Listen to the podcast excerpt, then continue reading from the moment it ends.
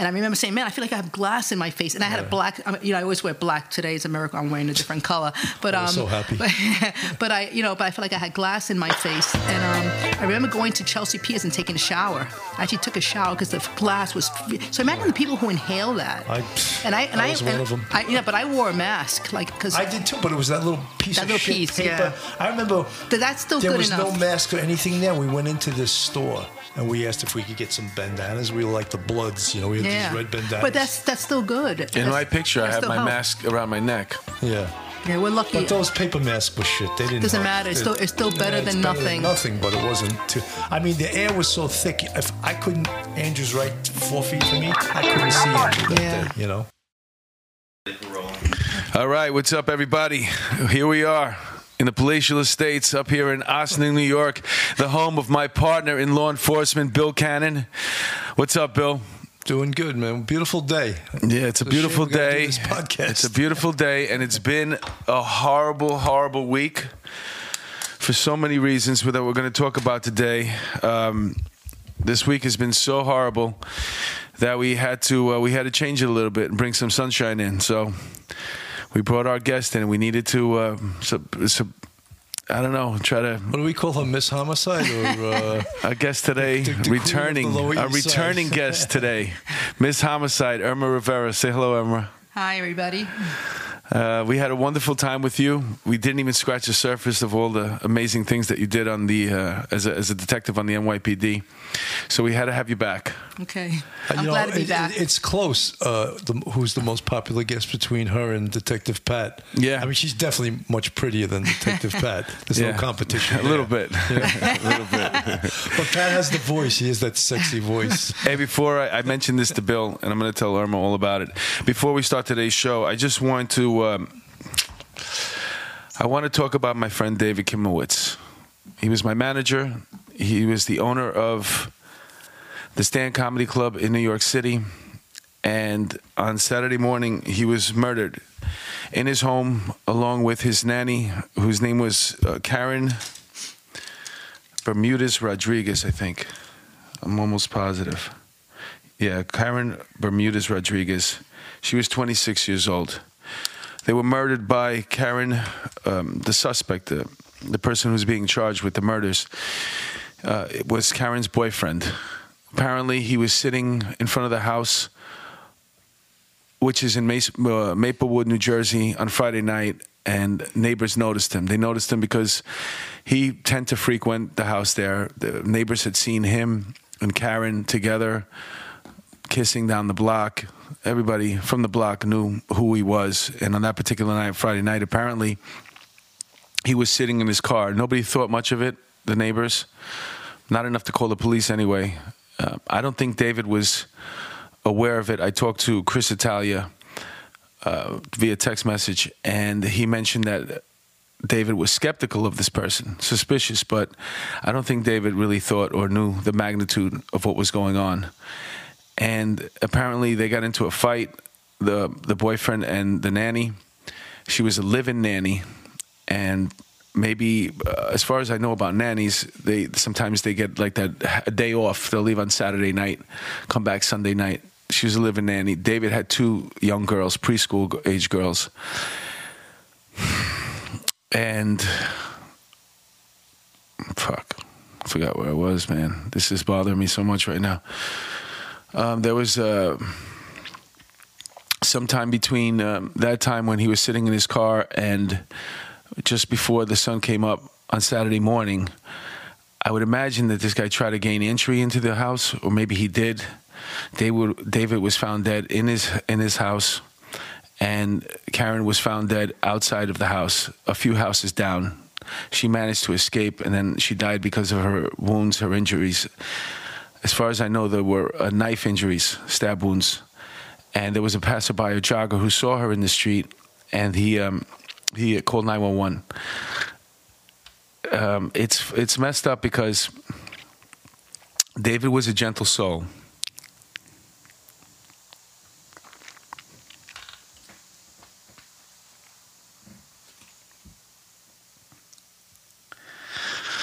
And um, when I talked to Chris, he mentioned to me that he hated violence.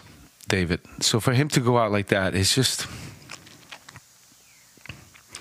You know, we dealt with this kind of stuff every day on, on the job, and we developed uh, these defense mechanisms, which went into play like immediately when I thought about when I heard this happened. But you know, after a little while, when you know the person and the way I, I got to know David through uh, through the business, he was so helpful. He wanted me to be a success in this business.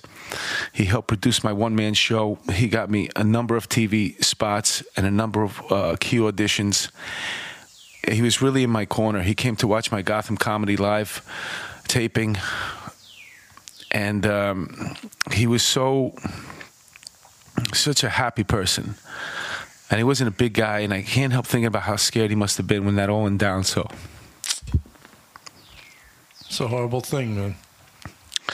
and he leaves behind these two daughters and, and a wife and and a, a business that was prospering. I mean, the Stand Comedy Club was it's a high end comedy club. You know, it's uh, really nice. You know, they they don't just give you chicken wings and and and you get you know bottom shelf liquor. No, this is top notch. Everything's a, a class act there, and the new place had a, has a has a pizza oven in there, one of those brick oven pizza ovens, and they got a real great chef. They had a good, really good chef in the in the place before.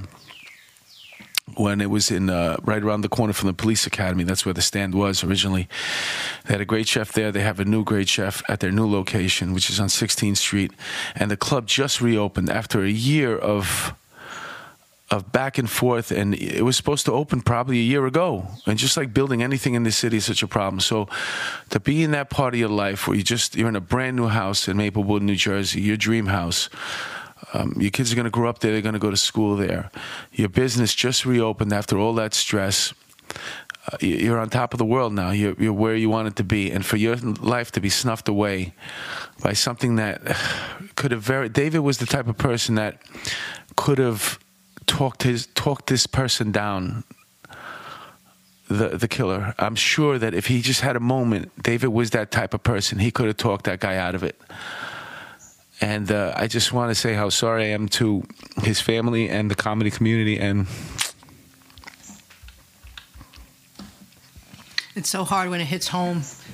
You know, it really is. Rest in peace, buddy. I think that's everybody's nightmare. Like you know, especially when you work as a cop. You know, even in homicide or any part of the department, sex crimes of that happening to someone that you love or someone in your family. I mean, that's my biggest fear of getting that knock on my door at night or in the morning. There's something happened to my children. You know, or someone that's close to me, like you know, a sibling. You know, or anybody. I mean, this is your friend, but this is even when it hits home to a friend, it's very painful and hurtful. You know, and that's why, like, I always say, like, that one act of violence, that one homicide destroys so many lives, not just a family, it destroys friends, you know, rel- cousins, nieces, nephews. You know, it's just such a horrible thing. And, like, It makes you question humanity. yeah. And, and rage and, and, and jealousy and having a knife and a, a gun and just putting it in the wrong hands and people being angry or mentally ill, especially mentally ill, you know, to do something like that. You know, the guy had to have issues to begin with, you know. it's fu- uh, when my kids grew up, we had eight, eight different au pairs Mm-hmm. helped raise them. You know, and one of my policies were that you can never ever bring your boyfriend to my home. Because I didn't want my kids introduced to their boyfriends That's a- either. that's actually a good you know, policy, I yeah. said, keep your boy. You you can have as many boyfriends. Just keep them out of my house and keep them away from my kids. yeah, and don't even let them know where you're working. Yeah, exactly. I didn't want them anywhere near my home because that's you bring the outside world into your home, you know, and there's some nasty things in the outside world, you know. Yeah, you don't know who the nannies are didn't want- dating yeah, either. exactly, You know? exactly. No, that's really interesting, and I wish I wish I would have known that. It wasn't like David talked to me about this. David never had a problem calling me up and asking me police questions. And There was always a, a speeding ticket that he had or something like Right, that. Um, but and and we talked about other stuff, other people's situations. He had no, you know, he was very interested and fascinating with this aspect of police work. And I'm sure that if he really had a suspicion that this guy was no good, he would have called me and he would have asked me what to do. I didn't have that advice. I, I didn't think about that, but that's because you know you had an au pair. You know what I'm saying? Like I didn't I, have I an had au- eight different ones. Yeah, I didn't. Have, You know, Neither did I. We didn't have au Yeah, well, pairs. no, my wife. were you a tough boss or something? Like why did why did they keep quitting on you? No, because they can only stay here a year because Oh. they're from another country. So their visa is only for a year. All right, because in the article it's saying like I just thought it was another word for nanny, but I guess it's a, a No, a lot thing you of go au pairs through. come to this country to uh, learn the language better and to have like an experience living in the United Mm-hmm. States.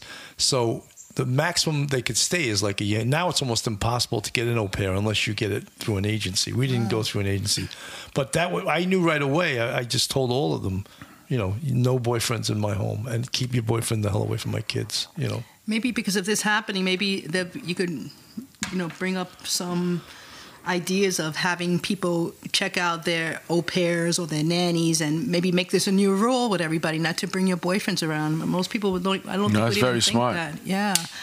I envision looking up like an au pair, like the, almost like on Tinder, like nah. Nah, nah.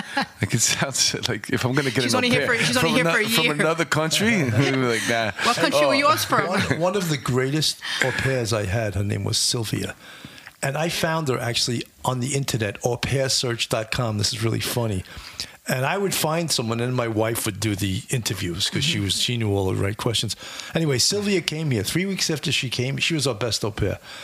Three weeks after she came here, she met this guy who is now a um, Westchester County DA, Wow. and he was Dan Bibbs paralegal. Oh wow! Wow. Which was so weird, you know. And she, she's married and has three kids with him now. Yeah. That's awesome. What country were your au pairs from? She was from Brazil. Most of them were from Scandinavia. Yeah, that's probably where I'd get my au pair. from. I was looking All over I- the beaches in Rio. All I need is a kid now. I gotta get my hands on a kid. You can rent Is that a one. prerequisite? Do you have to have a I kid? would always sing the girl from Ipanema. Is, do they want to see a picture of the kid, or can you just say co- tell them to come? Do they really need to see a picture of your kid, or you could just No. hire them You as an au pair? them. Imagine, Now she, it's- it's imagine she gets here and she's like, "Are you gonna introduce me to the kids?" You're like, "I don't have any kids, honey. It's just me and you. You're gonna be my Now au pair." it's You can get a 90 day fiance for that. It's hard for au pairs to come over here now because of how hard it is to get a visa. You can get a 90 day fiance. That's Yeah, right. that's a great show. They just started the new season yesterday. They brought in a whole new crew. You seen the Dominican family on that? Oh yeah, yeah, yeah. A family Chantel. They have their own They- show yeah, now. I heard Oh that. How great is that? That's the best name It's ever. crazy. The family Chantel. We used, to, we used to say every apartment in every housing project had a reality show. Mm-hmm. My mom. Could potentially have a reality. You know what's funny And- about and- that? and- but any house in any place can have a reality As show. soon as people find out that I'm a comedian, they'll always say, uh, "Oh, I have a reality show for you." And oh, this place, you know, they always think their office is like, "You should do a comedy show in this office." And as soon as I say that, I said, "There's nothing good going on here. this is the same old boring stuff." I want the if I were you going to do it, you want the place where somebody goes, "Nah, this is normal. There's nothing that happens here." That's right. Everything is on the up and up. We follow EEO. That's when the door, the shades go down at nighttime. The bottles pop open. It's open sex on the desk. It's funny. In our last show, we used the term OEEO, and someone said to me, "What the hell is that?" Because you think because we're It's the cops that everyone of knows equal- what it means, right? It's the Office of Equal Like Employment FUPA. Opportunity, Like FUPA. Uh, yeah, yeah. when I heard that, I couldn't stop We laughing. use some terms that maybe you're not familiar Was that the first time you heard that? No, I've heard that before. She's Okay, a good. Cop. Of course, she knows what. No, FUPA because you was you were going to explain it No, on the show. No, you can't explain it. and then and then you got pissed at me that you said I cut you off, and I'm like, everybody knows what fupa is. So if you were going to tell me right now you didn't know what it means, and I'd be like, oh, I guess he was right. you know, you know when you when you first ca- come on, especially you know as a female, there's a lot of expressions you don't know that the guys use. You know, Oh, to come on the job? yeah, I like, know, bu- they're like butterface. You ever Yeah, heard of this? butterface. Yeah, yeah, Everything's butterface. nice, butterface. Remember when Howard Stern used to have the butterface contest? Oh, it was so sad. It was so funny, but it was so sad. And the girl who won, man, she had a. Di- what, do you don't remember this? He used to have Too the girls come out, and they used to have uh, in bikinis. And they'd have a, a, a brown paper bag over their head with the eyes cut out. and you would vote on their body. And then that would be the first round. The second round would they, they would take off the bag, and then you would vote on the face. And whoever had like the best body with the ugliest face won. And sometimes the girl would put off take off the mask. I mean, the the brown paper bag, and all the, he had like a panel of five or six judges, and they would go, "Oh, oh!" that must be so painful for a, a girl to hear when five, six guys are like, "Oh, oh, she wins, she wins." Imagine she's- they do that now. Oh, you ever see? You ever couldn't see- do that you ever see a now. I don't think the- you could. You ever see a woman on the street and you look at her, she's like, "Wow, she looks great," and you get close and you're like, "Ah!" Right? And Well, she, said, uh, she she looked good from far, but she's Yeah, far from yeah, good. yeah, you yeah. heard that one, right? She might not be all that, but she was she was all that was left. Yeah, that's when Oh, you're in the on, club. you. No, but being chauvinistic makes makes women tough anyway. I mean, I But you it don't made say me that tough. about males. yes, you do. Oh, no, come on, some guys, God. yeah, but if you can see them from a distance, that they look, oh, they might have a nice body also, but their faces. Well, or, that's the know, like difference between or their teeth. men and women. You got See, a woman would they could you could go after a guy just for his money, and you could learn to love him. I don't care how much money a I lady couldn't give a has. If she's a disaster, I can't. I'm sorry. We're uh, we're not good. We I don't even know if we could be good friends because I'd be so pissed that I you know I, I don't want to have sex with you. But I, there's no way you can make a guy like that. That's that's a special guy, man. You know, when I was down in Fort Lauderdale, you get all of these mega bucks guys, and you see them with like 22, 23 year old girls, and you're like, what is that? First of all. You men, know? men are so dumb when they do that. You know why? Because when you're 20, the girl's 22, and you say you're 40. no, no, now, I'm talking 60s. All right, yeah, but No. even 40, 22, you're going to be 60, she's going to be 40, and you're going to look like shit. You're going to be a fucking old man. She's not going to want to be it's with not you. about a long term That's when you take the pillow and put it over their head. It's, it's not about a long term relationship. This is like a trophy. Oh, please. You If, can if it wasn't for Viagra, you guys couldn't even do shit anyway. so, Thank please, God. Thank God for 22 year girl. Viagra and the honey. See, my, my thing is a 35 year old guy with a 50 year old woman. 35 goes into 50 more than 50 goes into 30. so I'm sorry. Is that a mathematical equation? Well, listen. Is that there? Uh, speaking on behalf of the men who have younger but I don't like young men anyway, so just have, have to be clear younger uh, girlfriends, I just want to say have fun. it's when it worth the criticism. you can bring it on. Say whatever you want. I don't care. Have, I have a good. I have a No, good, I don't. I, I think it's okay, but not to get married. I mean, come on. You Well, don't they're not getting married in Miami. They're just. It's a. He's paying for their college. Just for and- money. Yeah, yeah. Sugar daddies. There's actually Visit websites right now. Yeah, sugar Yeah. babies and all this stuff. Yeah, Sugarbaby.com. sugardaddy.com, sugar babies. Well, I never have to worry about that. Like a girl going after me for my money. No, you don't. Like she'd have you to. How should be poor would she have to be for her to go after me in for my money? You should be going after. She'd have to be homeless. She'd have to. She would just need shelter. But at least you, you but you got something very important. You got GHI. Yeah. Not everyone has GHI right. these days. And if you play your cards right, I might even get the rider, For psych, option. for the high option They rider. always said when you came on a job, get the high option rider in case you have to go to the farm. Yeah. Oh yeah, I never yeah. had to go to the farm. Well, you should get it. Like I'm thinking about getting it now because the older you get, that uh, that's when you might, God forbid, have something that you need like a covered, new like hip. cancer I or just got something. a new hip in March. Do you have the rider? Yeah, I have that, but I don't I think the do. rider helped. It helped that the doctor said he'd take my plan. That's The what. ride is also good for therapy if you need therapy or anything like that. We sound like old pricks here, you know. Speak for Well- yourself. What kind of therapy? but, uh, mental therapy, like therapy.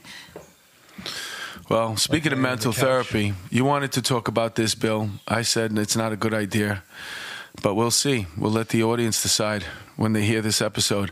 You wanted to talk about the uh, the shootings, the mass shootings. There was two of them. I uh, between it's just too much for me. I, I don't even know what, what what you could possibly say No, I mean, at this point. it's really hard to explain where mental health or mental illness uh, crosses over to an AR-15 or uh, you know uh, high capacity uh, assault weapon. What do they even have them? Why do And they, I- why you do they even have them? Why are they even selling I them? think most cops are pro gun control. I think what Of people are afraid of is that David, the other that's side what they're gets afraid so of. crazy that they're like gun confiscation. You know, Look at look at this right now. You're talking about AR-15s, but then uh, there's people out there that want to get rid of all the guns. right. That's what I'm and saying. f- speaking, I don't I don't carry my off-duty gun. I never have really. I don't I'm not a big either. fan. I don't. It's like a six-pound dumbbell carrying it around everywhere, and you're never going to use it. and then you leave Let's it in the just be honest. bathrooms, which is the worst don't part. Well, I never did that, but I have. Um, look at David. If David had a firearm on him in his house, and you somebody is invading your home, could he have gotten out of that situation? Maybe. And that's why you if you're a, a citizen in good standing, you have no priors, no felony priors. Why? It's the Second Amendment says you should have the right to bear arms. It's we all understand it's against the government, against tyranny, but uh, it's also to protect your home. Yeah, your but if, you have, but if you have it in your home, where are you going to have the gun? Is he going to have time to get it? Who knows? Right, Who knows? exactly. I mean, most time if you have guns in your home, you have them locked up. safe. You have them in safe. a safe. In fact, I don't that's know how long that's this- the law, Dukes. Yeah. but for all we know, this guy could have been banging on the door for a half hour outside and finally Maybe he got decided in when they were gonna- sleeping. I mean, what well, time did this obviously, happen? Yeah. it happened at like before the sun came up. Yeah, so he- six have been o'clock in the morning, just before six a.m., she was found outside Karen Right. by a jogger. So this is something that happened in the middle. You know, Maybe before- maybe he heard her screaming, and maybe he came to help her, and, and that's what yeah, my point is that it, had he had a firearm in his house, this might have ended differently. So you can't say with a blanket statement, we have to get rid of all guns. It's impossible. I, think, don't want I think to do the that. assault weapons we should get rid of. That- What's the purpose of I don't understand why. I assault agree with you. I don't understand why anybody needs an assault weapon. Right. No, I, I don't. I agree. I don't think you really do need one. What do they even sell I them think for? that you know something. I think people get crazy when the crazies on either side, the right and the left, overdo it. Like the left saying we need gun confiscation, and then you get people saying I'm buying ten AR-15s. Well, that's exactly what happens. Mm-hmm. Yeah. Every time a lawmaker comes out and, and says something like that on TV, somebody goes to a gun shop and buys 10 guns. right. but a lot of that's this has to do with mental illness also. A lot of these people are mentally ill. The- Yes. The, internet also is one thing that has caused a lot of these mass shootings. You know, the people get on the internet, they learn a lot, they, they learn how to buy guns, they learn how to make guns. You know, the internet has really created a lot of problems for society in general. You know, all the pedophiles online, everything is online. People learn things online. People And then everybody wants to politicize it. They want to go on and say it was Trump's fault. Oh my God, there, there were shootings before Trump. Uh, Columbine, ma- he wasn't even the mass shootings are president nothing then. new. Has nothing new. You can go through this, this, this last one, uh, not the Dayton, Ohio one. El Paso, Texas. That one, apparently, that guy. At first, they try to push that agenda. Oh, look, racist. he had uh, white supremacist thing on, and then they says, well, he also has stuff from the uh, the Quran, I think it was. So, these people are mixed up. I guarantee you, though, I always have this feeling after the mass shootings when you look at the demographics of them, these young white males. I bet you they're all gamers. They sit down because for you to get that comfortable with walking into an area and picking people off, shooting, you'd have to have some type of experience in handling the weapon and firing in, in that type of setting and being able to hit your target that's moving. Where do you get that type of practice? But on these games, Call of Duty, the new one that's out, uh, Grand Theft Auto, which I've played Grand Theft Auto, and that was probably one of my favorite Fortnite features. I, one. yeah, I used to p- play Grand Theft Auto, and that's that's why I know that you practice with these these. You get to pick which gun you want, and then and now you have virtual reality.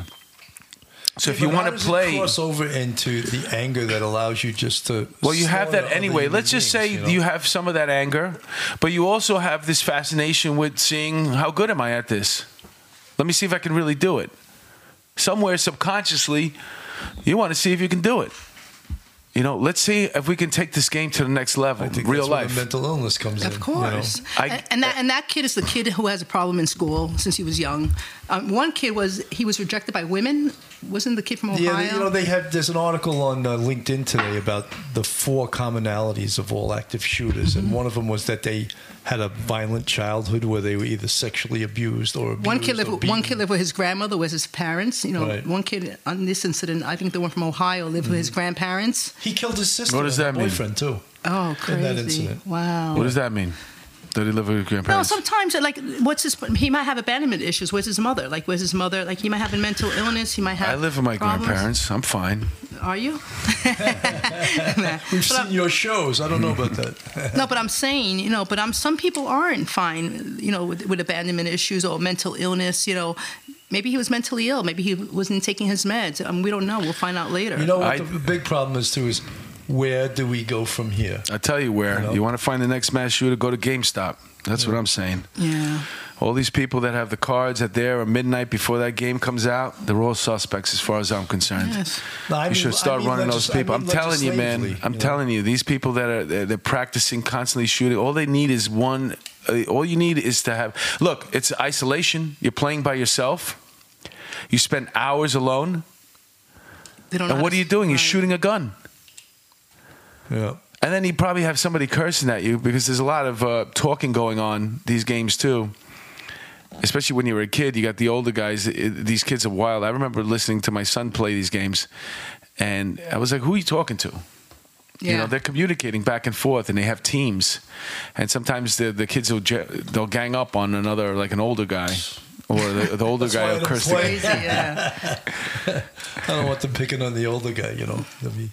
I but you know, as I said, when we say where we go from here, is there going to be legislation? I think most people agree that there should be background checks. I mean, that's of course, the least but it should but some let me tell you, but some background checks are not good because like I have a friend who has a house on 119th Street, and he has Halstead do background checks before he purchases these houses, before he rents a house. He tells me the person's the people are clean. I run them through my system. They have evictions. They have criminal records. Why isn't Halstead check getting that which is a nightmare if you're a real, Of uh, course. a, landlord. Yeah, and, and twice people had fake IDs trying to get into his prop. Once you're in the property, Oh, you can't get 'em You out. can't get them out. Yeah, yeah. exactly. You know, and it's like a duplex. It's a one of those small little Well, homes. and you're, you're a different level of private eye. Halstead's probably hiring cut rate private eye Yeah, service. 'cause a lot of those and you should be like gold star. yeah, right. private No, eye. but it's like no, it's just like background checks. It depends what company you use. Yeah. Yeah, absolutely. You I remember on the job, we used to have your basic background checks, and then in order to get a real good background check, you had to call downtown. The DA's Uh, office. And, yeah, and, that, and then we had the the uh, the unit that was down in one PP. Real-time crime. Real-time Real time Yeah, crime, and they used to run it for you. Right. Or you could chip in everybody in the office, and you can get this application and put it on your computer, and then we had all had access to it. TLO. I think it might be TLO. There was a couple of different There's, um, ones. Faces of the Nation, which was auto track, that would tell you. I mean, unbelievable. Uh-huh. The one that stuff. I Yeah, had- the if somebody that- had a boat Yeah. where the Right, boat is exactly. docked. Right. The one that I have is affiliated with TransUnion, the credit union, and, Okay. and it's great. Has really good information, you know. But um, I'll do a background check with, say, LexisNexis, and the addresses are completely different than what I have. Right. You know. So, So that's not Well, that's not the best one that you No, use. I No, don't not think even. That's the one the one. job You know used to use. Even DMV is a very intrusive database. Just think of all the information you Mm-hmm. I can get from information DMV. from- it's yeah, unbelievable. right, you can get right? that. And how important is knowing how many cars a person See, owns? but mental health, but mental health is still not anywhere. Like, Even do a background check on someone, you got to know what their mental health Well, is. Well, you know what is? It also collides with confidentiality. Because if someone is a psych patient, uh, what makes the doctor report this person? Oh, this person owns guns, and I think he's a danger. I think he has the uh, duty to report that person. But most doctors aren't gonna. You mean if a- somebody's coming in and they're talking to their therapist And About killing and they're talking about wanna they hurt have they have I got guns and they have an arsenal at home, and Right. if this guy keeps messing with me, I'm going to blow his head off. Yes. It's almost like going to a priest in a way. They're not supposed to divulge that, are they? Well, I think when they cross a certain line, yes, they are supposed to divulge. I'm it. not sure about priest. Well, Well, you know something. When I remember when I was in two three, there was a priest that apparently told the squad about a guy that came in and confessed to a homicide. You know, so we knew about that. And I remember sitting outside the church in case he came in again. there's something that um, you know buries their confidentiality once they say, "Yeah, I, I killed somebody, I raped somebody, I'm having sex with a kid." Oh, then the they priest are not saying yeah. anything about that. That's for sure. I guess you're right. That one. that one I shouldn't have went there. Scratch that one. That's why I stopped going to church. Such hypocrites. You know, so hypocritical. But again, what was active shooters? There's been hundreds and hundreds of them in uh, under every. there should be a database of mentally ill people when it comes to purchasing guns. Well, do you know that the New York State? Um, not we talk. Is crossing over into another subject, but if you want to get medicinal marijuana, they cross-check that with the gun license database. And if you're getting medicinal data, uh, medicinal marijuana, they take your gun permit from That's you. why I didn't apply for it.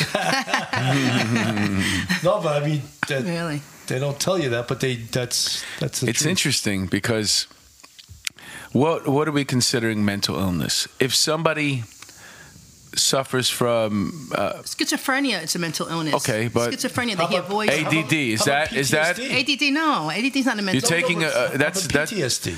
ADD is a medication that you're taking you take medication for that that Yeah. changes alters your mood. But that's more for focusing, isn't Okay, it? Okay, but my point is like, where do you draw the line? Where do you say? I think Exactly right. I think Where do you draw the violence. I think violence. Anybody who tries to, commit, you know, who is But you cutting know their something? I, I taught trying college, to kill and people. I had this girl in my class who was the most straight up person on earth. She was a, a Marine, and she did like four years in Afghanistan.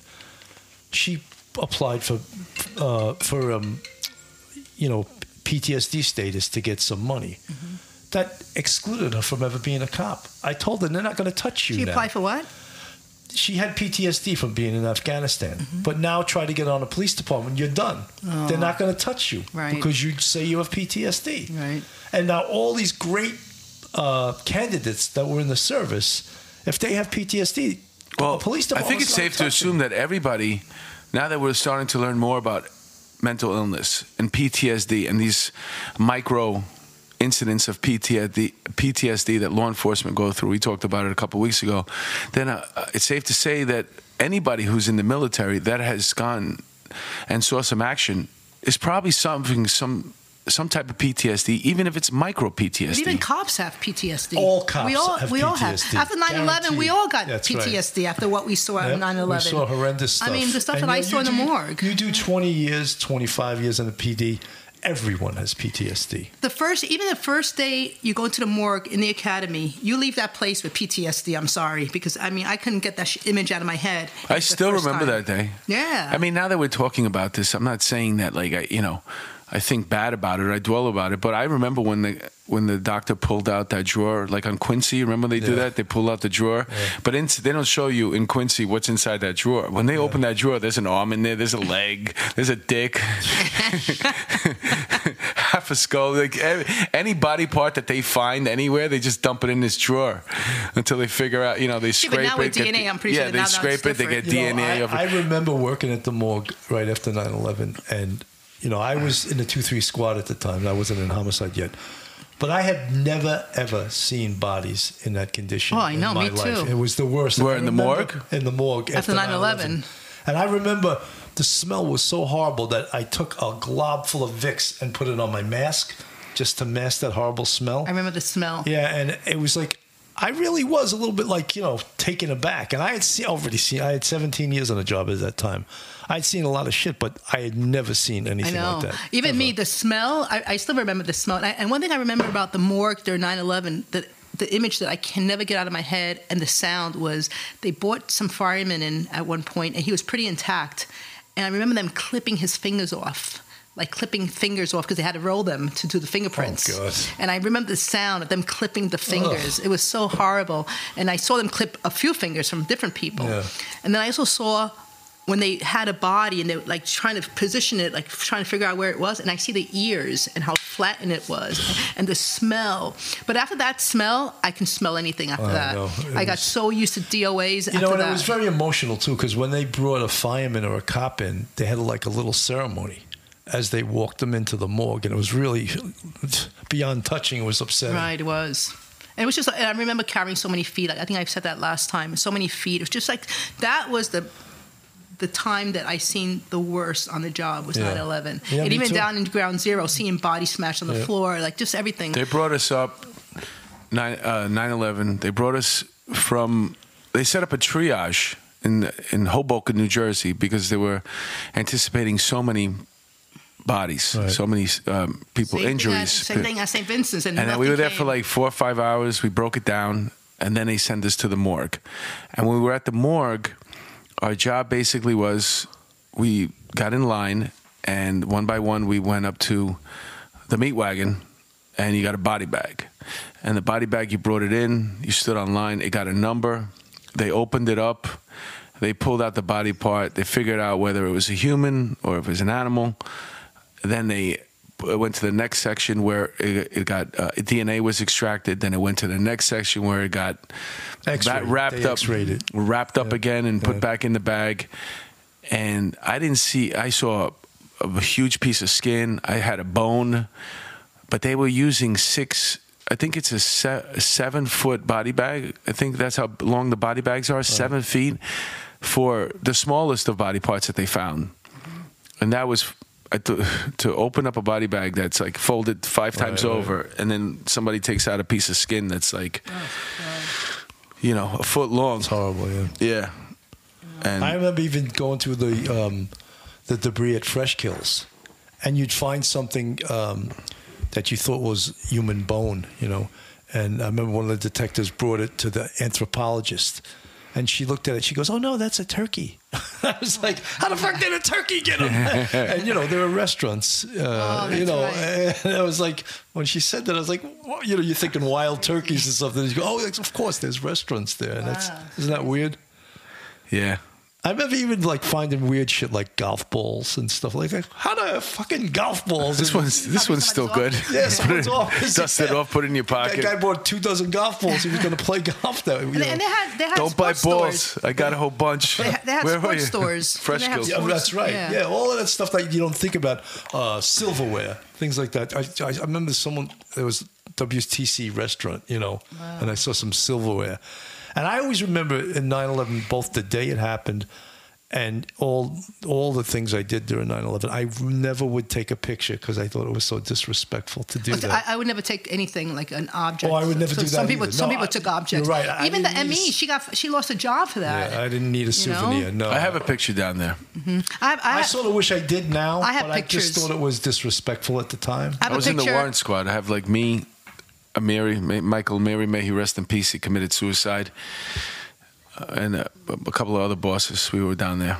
I have a picture of the the wheel, one of the wheels from the one of the planes. Wow. Because I was down there the first day. I have a picture of the wheel, and then, back then we had a portable camera. Did you have to run for your life when the buildings came I wasn't down? there. Oh, you weren't there No, yet. I went there later on. I went there with Sergeant Zines Yeah. in the afternoon. I I, remember. and I I remember got there at about 9.30, the second building. Well, the second building had just come down. I was right near Canal I'm Street. glad I wasn't there. I could would have been dead. down.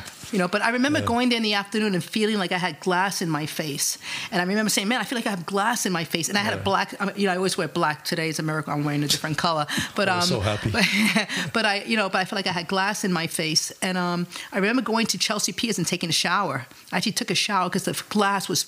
So imagine the people who inhale that. I- and I and I I, was and one of 'em. I, yeah, but I wore a mask, like because I did too, but it was that little piece That of little shit piece, paper. yeah. I remember that's still there good was enough. no mask or anything there. We went into this store and we asked if we could get some bandanas. We were like the Bloods, you know. We had yeah, these red bandanas. but that's that's still good. In That's- my picture, I have my helps. mask around my neck. yeah. Yeah, we're lucky. But those paper masks were shit. They didn't. Doesn't help. matter. It's They- still- it's still better it's than nothing. nothing, but it wasn't. Too, I mean, the air was so thick. If I couldn't, Andrew's right four feet from me. I couldn't see Andrew that Yeah. day. You know. I'm Glad he wasn't there. But I, if Andrew was, There was a, you know, a harbor unit boat that picked us up, the Warrant Squad, Manhattan Warrant Squad. And we went down, when we set up that triage in Hoboken, we went down the East River. And, and we came around, and when we got down to where uh, you could see that cloud of smoke, Mm-hmm. almost like a nuclear explosion, all the way from out to uptown. Oh, yeah. But as you got down there, it just seemed like it was just almost like the buildings themselves. It wouldn't move. It, it wasn't going anywhere. It was just this huge billow of smoke it was like thousands of gallons of jet fuel, right? That was just burning for days and days. in the air right? there. Remember the first incident at the World Trade Center? Yeah, I remember that. I remember the first That's one when I, was first there. came on. That was Yeah. Oh, I was- it was like kind of like snowy, kind of like a snowy day. right after the gray day. academy. Yeah. I must have just graduated. yeah, I was down there. I was. I was. It was January something. Already. It was Yeah. January something. Right. 1993. Yeah. And they sent us down there. I remember a, that was a day. bomb in the, uh, Wow, you came out '93. You were such a rookie. I, I remember. So young. I remember uh, they, you know how they say no volunteers, Mm-hmm. but we were there, and my mind was always working. I got on the job at 25, so I was, I was already You're thinking. scheming I'm just looking around where they could put us and what what we could do. And this is as a rookie too. And uh, I know they they say never volunteer. But uh, I might want to get out of this one. So the guys, I need a volunteer. I raised my hand. It was to take a car and go put a new tire on it. It had the spare. And even as a rookie, I mean, that took me seven hours. Seven hours. Yeah, I had to drive across town. I had to bring it to the place. I had to wait with the car. They switched it. All right, maybe it wasn't seven hours. Maybe it was four and a half, five. Uh, you take a slow ride there. You take a slow ride back. You don't want to drive too fast. You're on the spare there, and you know you, so you find something to It, eat. it reminds me when um, you know when I first got into the rip uh, robber unit. When detectives had to go downtown to pick up a photo. It was so. Think of the I did that- I did antiquated that. bullshit. I That did that. a four or five hour day to get, did it too. to get a wet. Yeah. When my I gotta go pick lieutenant, up a picture, when Lieutenant Frank what? used to come in, me and Mike Mooney, we had it all, we had our cases set, up, you know, like whatever we are gonna grab on the way out. As soon as this man walked in, hey, what's up, Lou? And we're taking the keys off the. We used to hang the keys up on the on this The uh, little on this board there. We take the keys, Lou, we're going out. We gotta, and we just wave something at him. it was a case, a pho- uh, a picture. Yeah. Got to go downtown for this picture, you know, for this uh, get, grab this picture. But or- I mean, there had to be like a better system than the system we had. Right? They- This was pre-email too. They couldn't Oh, even. I remember when the fax picture. machines came oh, out. Fax, but the fax machines were a joke. Well, that's why I always say that's why we're the best. Best Yeah. detectives. It's not everybody can investigate a case if you have you know modern technology. The we were going out there was the doing best. it, not the old school way. Even my I even my remember still daughter says that. typewriters in the early '90s, Yeah. right? With the carbons, you'd be like, "Whoa, what kind of department is this?" Yeah. And when they said you were all getting computers, we were like, "Bullshit! No way!" I remember Hey. watching the old timers sit down and, and try to do the get into the DD5 system on the computer, and then you have to come over there and help them. You know, it's like Oh, DD5 system is uh, the complaint follow-up system. instead of the writing Detective Bureau. writing the complaint reports out or typing like typing them out. Well, writing it, you had the scratch sheet, but when you sat down and you were sure what you were going to put on this report, you type it out. Yeah. And you had that. Uh, it was like a five with carbon paper in the. yeah, five-page carbon. So instead of that, now we moved. We, we we went to stepped out of the Stone Age and we went into like modern the modern world. We were actually using a computer to put our data in. And you know, when you think of that from, and not even being a smart computer person, but just think that the DD5 system being a searchable system, if you have a name you search it, you could find out a squad in Brooklyn or in the Bronx that's looking for the same guy. How much can that help you? Right. Right? Yeah. Instead of relying on someone saying, you know, I have a guy, you know. And it had the the pawn shops on there too. Really? yeah, you it. could look up uh, if you had a, an item, and you could put like, uh, "We're looking for this." If you had a picture of it, Right, and you could add it to your case, It's brilliant. and you could spread it through the city. See, I've been I've been out. Uh, my anniversary just came July 31st. I've been out 11 years. wow. I did 26 years, and I've been out 11 years. wow. You know, so when I left, it was when the when the complaint DD5 system was, was coming was in, yeah. coming in, right? You know, I always worried. What I always worried about with the complaint system was the security of it. That someone could go into the online complaint system, say that had a family member it? that was a no, say had a family member that was wanted, Mm-hmm. and they go and see what the detective has on their family member. Oh. And I always uh, like, how is that? I know they say, oh. If you check in and it's not your case, your name's going to be at the bottom, and someone's going to say, "Why were you looking at that case?" You know. Okay. I didn't know that. Yeah, Well, you- at the same token, you could always see which boss was looking at your case as well. That too. Mm-hmm. What if IAB's all over your case? Why are you guys looking at my case? Yeah. You know, right, right. what kind of cheese were you eating when you were looking at my case? I couldn't believe the IAB's standards of what constituted corruption.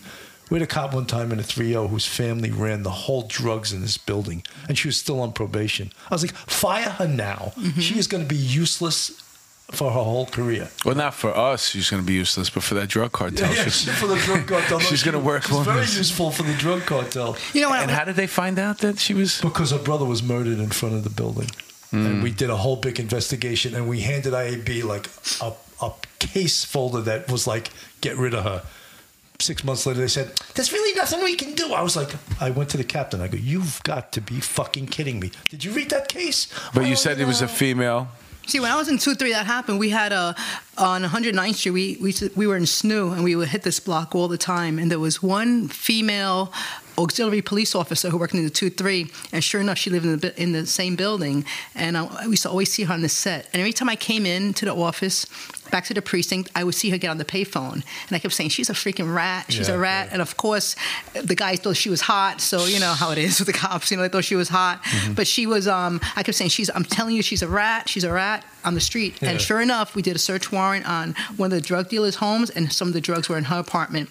I tore her apartment apart. and I had so much pleasure doing and telling my boss, I told you, I told, because I knew. I just, I kept seeing her get on the phone. I, I had a case. The mother hen. I had a case like that, but the, the girl involved in this case was really hot, and it was that these two gay guys rented this girl a room in their apartment, and she started throwing huge parties, like advertising on the bus stops, Mm-hmm. and they were like, "We just rented a room. She's destroying our life, right?"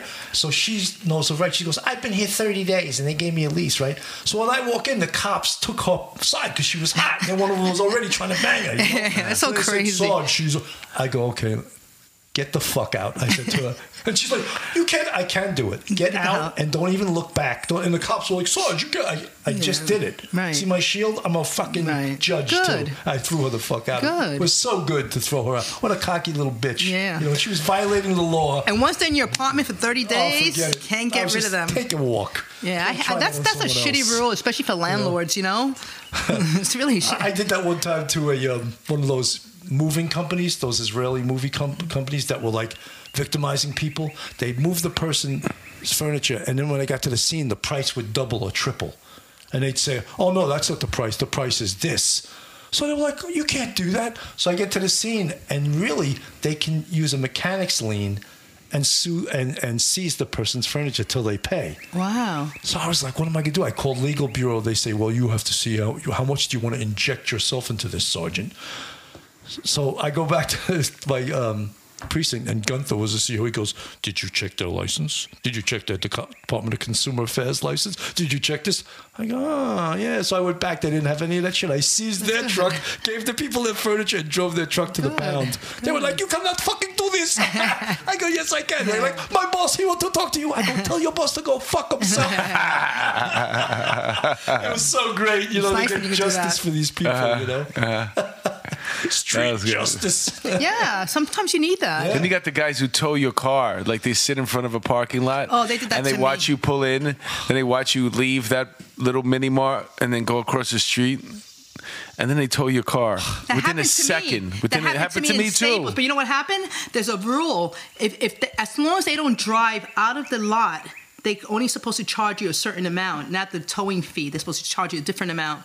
And what happened with me at, at a Staples lot, I crossed the street to go to the fruit store, and here goes my car on a, on a on the hook, and my car's up. I jump in my car and I sit in it. They can't tow you if you're sitting in the car. Mm-hmm. That's what the rule is. So they call the cops in the 5 They come in, and of course, I tell the cops they can't tow me. I'm, I'm only supposed to pay a certain amount of fine. And he says, no, you got to pay. The cop says, you got to read this. I go, you read the freaking patrol guy. I'm telling you, you're wrong. And sure enough, I had to pay the guy. I pay him just to get my car off the hook, and I was right.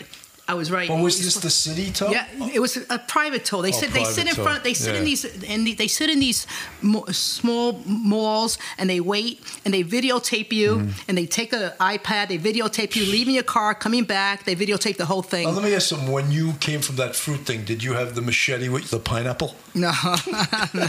That The, may vo- the, intimidated the, the voodoo. what was that? They saw she had the pineapple. Just, just toppled with a You know what I'd love to do? I'd love to again. find out where there is one of these tow trucks sitting like right across the street with a what did you call the uh, who, the ready to record you? Yeah, icon. And I'd like to walk to the edge of the parking lot, you know, like right where that line is where I'm going to leave, and then turn around and come back, go to my car, and just keep doing that like five or six times while this guy keeps ready to go into motion. Just keep doing it You over. got, a, hey, you got a reality show there. Did you ever see that? There's a guy who does that. It's do a, that, No, but I'm saying there's a sketch Oh. where it's a, a jam-packed parking lot, and the guy goes to his car like he's ready to move it, and then he thinks it's something, and then he starts going back, and he's, he, the camera's always focused on the person who's waiting for the spot, and then they come back again, and they keep going. I love stuff like that. Anywho, It's pretty funny. Now going back to mass shootings, like one thing that I worry about a lot of times when I go to the movie theaters, I like going to the movies a lot. So I always try to sit in a position that if anything happens, I can freaking You can run right out the door, yeah. But one place that I was it's at, funny re- because usually when I go to the movies, I sit in a position where I could see the screen best. this girl's Not thinking about. yeah, I think about I think about that. As a matter of fact, I was up at the um, High Line, the High Line recently. sure. What a horrible! That is such a target. I mean, in my opinion, Yeah. there's no exits. If two people come up the same way and they walk into the crowd, you can you can have a massive shooting up there. Not that I want to give anybody uh, any ideas, but that's why a lot of times Well, I want to talk malls about are it. always the most dangerous places too, because you know, Malls, they have movie these theaters. security guards that are all you know making eight an hour. I tell you what, you talk You about gotta mass shootings, but there's a reason why I'm happy sometimes I don't have my gun, and that's because last Saturday I went to the movies and I went to go see Once Upon a Time in Hollywood. How was that? I wanted to kill myself. Is that bad? it was three hours long. It's two oh. hours and 45 minutes, not including the trailer. Oh. And it's not good. And the only thing weirder than sitting next to another dude for that many hours, like this guy didn't get the memo that it's supposed to be guy girl. So I'm looking, it, the, uh, we're lying down right now. The only thing worse than sitting next to some dude you don't know for three hours is lying down next to him. It's like we're sleeping. We're in bed next to each other. Every time I want to take a sip of my soda, me and this guy are looking at each other eye to eye, like lying down in bed. I know how this guy sleeps. I've heard him snore. I don't want to know that. Not at the movie I'm theater glad anyway. you told me that. I was going to see that movie. It's long, man. There's some interesting parts to it. The ending is really good, but it's just way too long. Sometimes Hollywood makes these movies like that. Oh, this movie's so great, and then you go watch, you go, this movie Yeah, it sucked. sucks. It's You know? cinematic. Who doesn't want to look at at Brad Pitt and Leonardo DiCaprio? I think Brad Pitt is kind of hot. Or Mar- you? if you're into it, Margot Robbie. She's amazing, but the whole Sharon Tate part, it was just too long. I, I I just didn't give a shit about her character. I mean, I obviously I care about Sharon Tate and what happened to her, but just the way they chose to tell that. And if you really think about what he was trying to do, it makes a lot of sense. And I get it; it's a fairy tale. Uh, somebody told me that Leonardo DiCaprio is the prince. She was the princess. He saves her in the end because we all know what happened to Sharon Tate. She dies. You know, she gets the baby cut out of her. So this is a, a different type of ending, let's say, without putting out too much of a spoiler, but it's really long. The Bruce Lee scene is cool. I love that scene. I don't think I'm going to watch it now. Do we have a bird in this room? I'm hearing the bird. It's pretty cool, man. I don't know. I, I usually don't let birds come into my house unless they look like Irma. Then I let Yeah, Irma come in. right. She's a bird. So anyway, so We're approaching the top of the hour. We should probably talk about something else, and then when we come back in the second half, we're going to cover something that's uh, it's going to be a little bit interesting to talk about, maybe a little difficult to talk about. We're going to talk about uh, police officer Pantaleo. He was the one uh, that was involved in uh, Eric Garner. an case. Agara case, and um, we're gonna we're gonna d- see what our thoughts about this and where, unfortunately, that is going, the direction that's going, whether we agree with it or not. But before we part, does uh, anybody have? I think this was a good episode. I had fun. I went quick. Yeah, you know, I think we talked about everything else but police work. yeah, that's okay, It's- and that's and, that, right, and that's yeah. fine. No, we covered a little bit of it. about Little other bit of it, yeah. I think know? if you look back when we sit back and listen to it, we're probably going to. Uh, I'll probably. I like this doing this. Like when I listen to the episodes, except for when I talk. When I talk, it annoys me. I'm like, shut up, wait. Even me, Stop my, talking. My, my brother Butch was telling me how I was yeah, playing with you, a I wire. hate hearing you talk. No, you know what? I love to watch you because you emote so much. man. I know I She's talk with my hands. She's great, But my- especially since when she first sat down, she was like, "Remember how she was warning us? Listen, I'm really shy. I, I, I don't know if I can do this. I don't know if I'm going to talk." And as soon as the as soon as the mic went on, the mic got hot. She was like, speaking Spanish and Yeah, English. yeah, yeah, yeah, yeah, yeah, real yeah. Fast talking, you know. No, but I'm, I'm a lot slower "You today. came to see one of our comedy shows. I really appreciate no, that. Of You're course, very and supportive." I saw Bill's, I saw yours, you know, and I like to see more. You know, it's been a long time since I've been to a comedy show, and I think the reason I didn't go was because you hate being picked Oh, I on. thought you were going to say because you're worried about a mass shooter. no, no. She sits near the door. you know, Where did you sit? Did, did- was that a strategic choice? I remember where you sat, but yeah, that you picked a it good- out. I'm food- thinking about where you were right now, and you were really you were close to the door. No, the food was cool. You could have run was out the door this way. I even think, is there an exit on the left over here? No, there that's was an the exit- bar no, was over there. There was an exit behind. Isn't there a back door though over there where, didn't where see the that. waitress keep coming out of? I wasn't worried We're about- talking about the West Side Comedy Club. I wasn't worried about that place at all okay. because they're going to shoot anybody. They're gonna But shoot people still, upstairs first. subconsciously. No, not at all. Let me ask you something. Uh, wh- if you dated a cop, who sat with their back to the wall, to the door? Oh, me. So you, your your husband was a cop, right? Yes. Your ex-husband. No, he's, he's my husband. Oh, your husband. Okay, so did you, how did you figure that out? Because usually the cop has to have sitting with his uh, back. Fa- uh, No, he's he wants- I always door. face the Yeah. door. I've the always, door, I just always. Did you both I- sit on the same side? remember I was a cop and since I was everybody thought you were romantic. like, no, no, we just both need to I'll see the door. door. I'm the detective. He was. He's not a detective at all. I'll I- take I the hate that, man. No, it depends. You know who? It depends who you're with. You know, if they want to face the door, face the door. If I want to face the door, I face the door. You know, it's funny. You guys, and you you work as a private eye, and Mark's always in the city. If I go into the city, I'm strapped. Period. I'm not. Yeah. I. No, I, I have saved my own life by just having my gun with me. Yeah, well, you're white. They're gonna rob you. Yeah, no, but I mean, and multiple people, you know, No. thought they were going to rob. I me, you carry know, I carry mace because I figure I can shoot. I can't shoot everybody, but I can Where were mace you the hell out going? of The anybody. People are trying to rob you. Well, I, was, well, I used to live Picking in, up crack. down in the village. Yes, picking up my crack. Yeah. no. Yeah, I just go by look. Well, It- even coming when I, when I was at street crime years ago, and I lived in the village, I would park my car. I remember like you- six I- in I the remember you lived in the And village. The, the Yeah, village that- was like it was it was nighttime at six in the morning. Did you live on Cornelia Street? I lived on Barrow. Because I remember, I, I picture Cornelia Street where you live. It's not far from there, No, right? it's not far. Yeah, because I Cornelia's on the other side of Sixth. Though. right. Yeah. You wo- you work on Barrow by Fourth Street. yeah um, no, Hudson. Oh, I know where. Between Okay. Hudson- Yeah, you were right, completely okay. wrong with that. Yeah, no, no, but I because I, I, try to picture, but I remember it's the village. I picture Cornelia Street with him. I don't know why. You're never going to get that out of her head, too. No, Cornelia Street. I Yeah, that's like- can you Serpico, I had imagine- Sheepdog? No. If if you're in a relationship with you know how you're in a relationship with your wife or your girlfriend whatever and they're like insistent no you used to live on Cornelius No, no, look no, this I'm is not- my address I'll show you it's on my old license. I'm license not, look I'm not being Do you- do consistent. you know I'm not what- being. I'm not being like that. you know what I, it is, I'm trying to picture in my head Remember where he that bar, lived. Chumley's? You don't remember Chumley's? Okay, it was. I was right down the block from that. No, I remember what Crazy Eddie's was.